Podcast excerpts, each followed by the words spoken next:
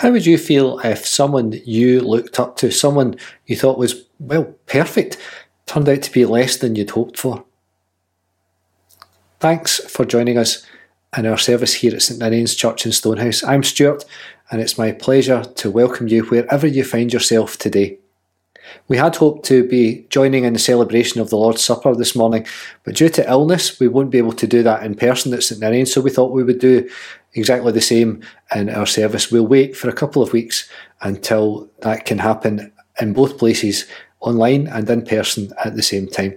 So this week I'm joined in our normal service of worship by Sarah Jane. She's going to read for us in just a moment and she will lead us in prayer later in our service. So let's hear as she reads from Mark's Gospel. Mark chapter 7, verses 24 to 37. Jesus left that place and went to the vicinity of Tyre.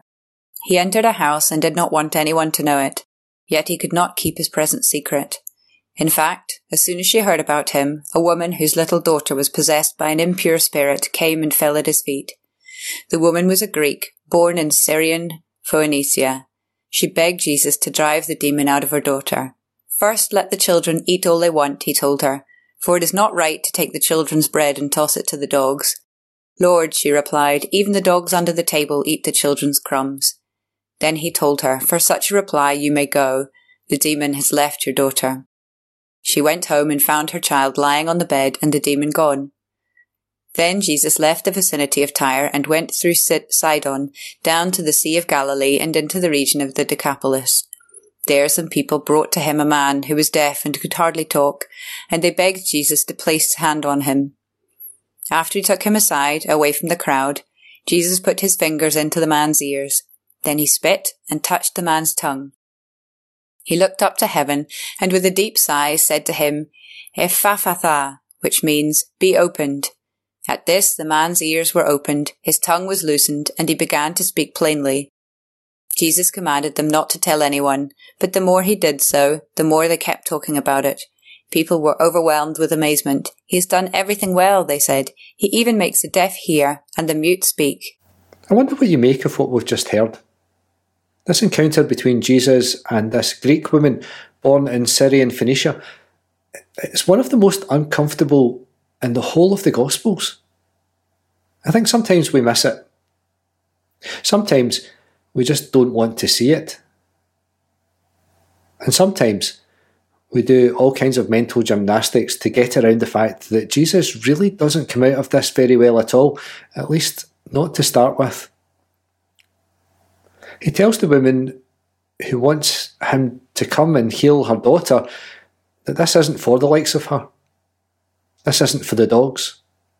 And just in case we're in any doubt about what he's saying, the people like him, the Jews, are the children, and people like her, the Gentiles, are the dogs.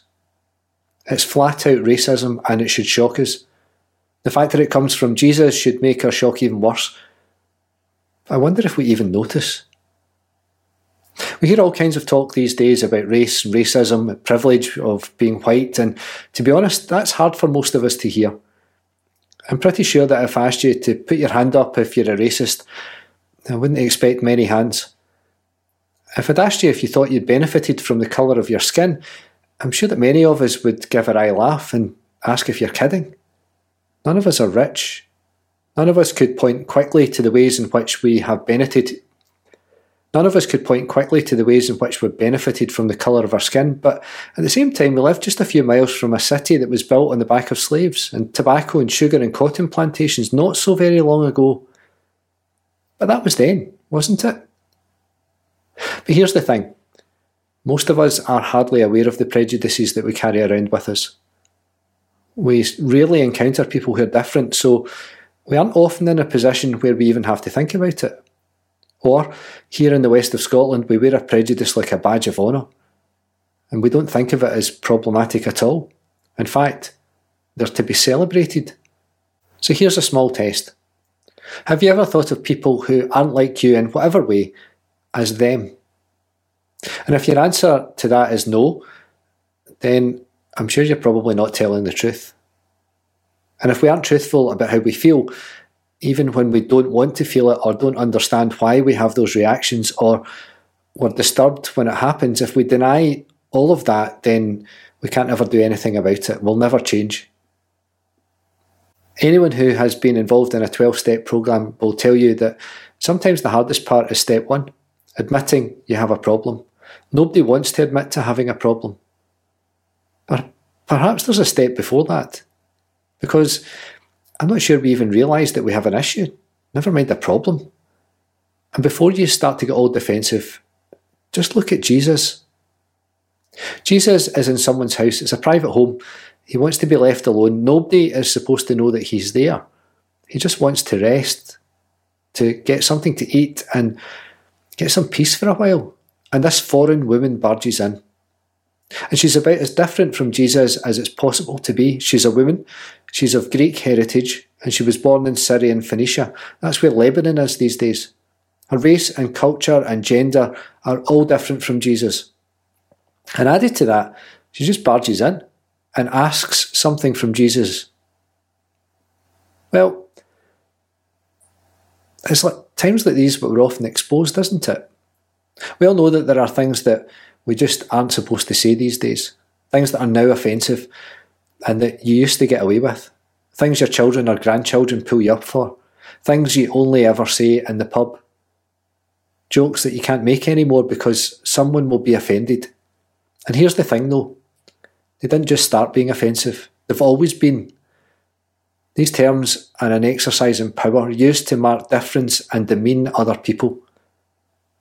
But sometimes, when we're least expecting it, or when we're comfortable or tired or off guard, what we really think slips out. It's like an automatic response. All this woman asks for is that Jesus heals her daughter. She doesn't ask anything from Jesus that we haven't seen him do before. In fact, there's a whole story about another daughter just a few pages earlier. She was the daughter of Jairus, the Jewish official of the synagogue, who comes and, just like the woman, throws himself at Jesus' feet and begs that he comes and heals his daughter. And Jesus goes off without a moment of hesitation. Jesus' response to this woman is quite different. It's shocking. First, let the children eat all they want, he told her. For it's not right to take the children's bread and toss it to the dogs. And just in case we're in any doubt of what he's saying, the people like him are the children, and the people like her are the dogs. What follows is like a slap in the face for Jesus. Even the dogs get crumbs from the children's table, she says. So, what on earth is going on here? And what's it all about? And why has whoever wrote Mark's Gospel chosen to include this shocking encounter? One of the questions we often ask is where do you see yourself in this story? When we read this story, I think we often see ourselves as on Jesus' side of it. We're his followers, so we're with him, we're like him, and it's the woman who's different. And that makes the story harsh, but well, he's not talking about us, so that's okay, isn't it? We're on the inside. This is a story about someone on the outside, and as long as that doesn't impact on our privileged position, we actually don't care that much. Or at least not as much as we would if he was talking about us. But here's the thing here's the thing we should all know we are the dogs. He is talking about us. It feels different now, doesn't it? This story is here, I think, because in this encounter, the woman blows apart Jesus' idea of who he is and what his mission is all about and who it's for. Look at all the stuff that's happened already. Mark has told us about the battle between the kingdoms, the empire and the kingdom of God. He's told us how the empire excludes and enslaves and treats people as worthless, where fear and violence are used as control. He tells us about these amazing miracles where people are restored to life. We've read about this amazing miracle where more than 5,000 people were fed and there were 12 baskets left over. Jesus' mission is going so well. But we also hear about trips to the other side of the lake, where Jesus encounters the same problems. He meets a man called Legion who's possessed by demons. He heals people there too. But it always seems like a bit extra. It's not the main focus. Jesus has come to save the people of God, the Jews, and through them the whole world will be saved. We've just spent weeks talking about that idea when we explored the feeding of the 5,000 and the teaching that followed. It's all about how God had saved the slaves, then established them as his people, and then given them a place to live. They were supposed to be special. They were supposed to live in a different way. They were supposed to be an example. The woman picks up on the story of the bread and her response I don't want to take anyone's place. But what are you going to do with all the leftovers? Those 12 baskets that nobody needed or wanted, why can't I get some of that? Who are you keeping them for? Or am I not even worth those crumbs? We've spoken before about Jesus being fully human, and I think this is one of his most human moments.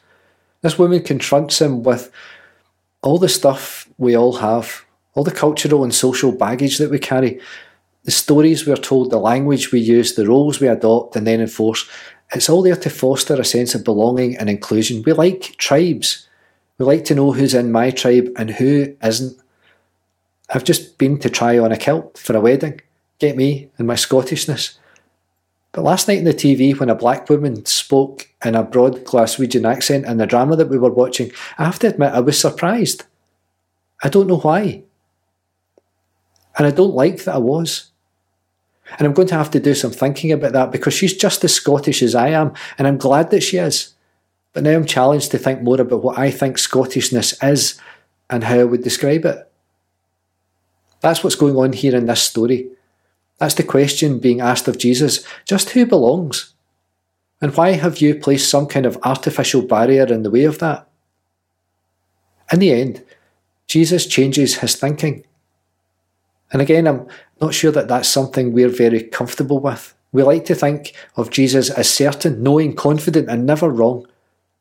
But the story of the people of God is a conversation with God, a relationship with God that changes and deepens. And relationships aren't one sided. Moses argues with God, often. Jacob spent a whole night wrestling with God to earn a blessing that he hadn't been offered. And God heard the cries of his people and changed his mind. Realising that we have been wrong is good, doing something about it is better. Instead of going home, Jesus goes and heals a man who's also excluded from society because of his disability. And then he repeats the miracle of multiplication, this time feeding 4,000 Gentiles, people like us, people who were not included before but are now because the woman had the courage to challenge Jesus, and Jesus had the courage to realise that he'd been wrong and that change was needed. He's working out his ministry just as we should all be working out ours. And that's good news for all of us. I wonder, will we have the courage to do the same and be good news to those who are still excluded because of their race, their gender, their sexual orientation, their ability, or their religion?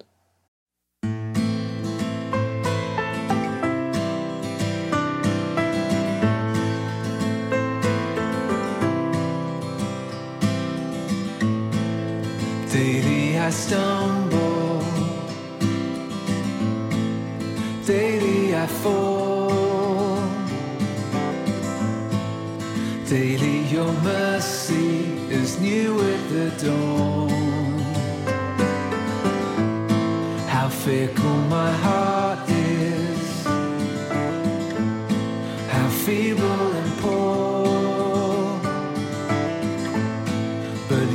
Heart is steadfast, your love is secure.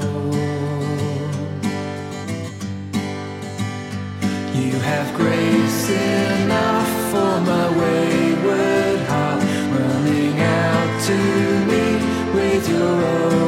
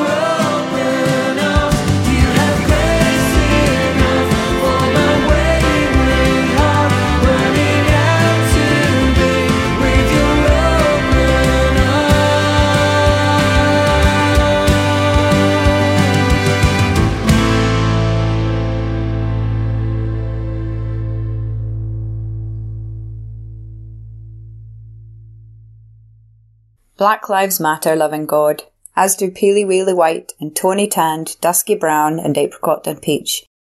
Poor lives matter, and so do rich ones, but not any more than the poor ones, or the just about getting by ones, the seen better days, or still hoping for better to come ones.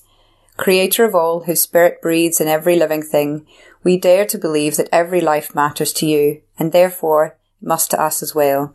And if we pick out some for special attention, it is because they are the ones most likely to be exploited and ignored, treated so often as if they were nothing that they come almost to believe it themselves. That is not good enough, O God, not for you, and not for us either. Fill us with creative anger and an energy for change, so that we will not rest until every person on this earth has food and clothes and shelter, education and safety, and above all, the unshakable assurance that they are loved and worth loving. All these things we pray in the words you taught us. Our Father, who art in heaven, hallowed be thy name. Thy kingdom come, thy will be done, on earth as it is in heaven. Give us this day our daily bread, and forgive us our debts, as we forgive those who trespass against us. And lead us not into temptation, but deliver us from evil. For thine is the kingdom, the power, and the glory, for ever and ever. Amen. Nurtured, loved, and challenged. Go in the beauty of God the Maker. Go in the love of Jesus the Healer. And go in the challenge of the Holy Spirit. Go to love and serve this day and always.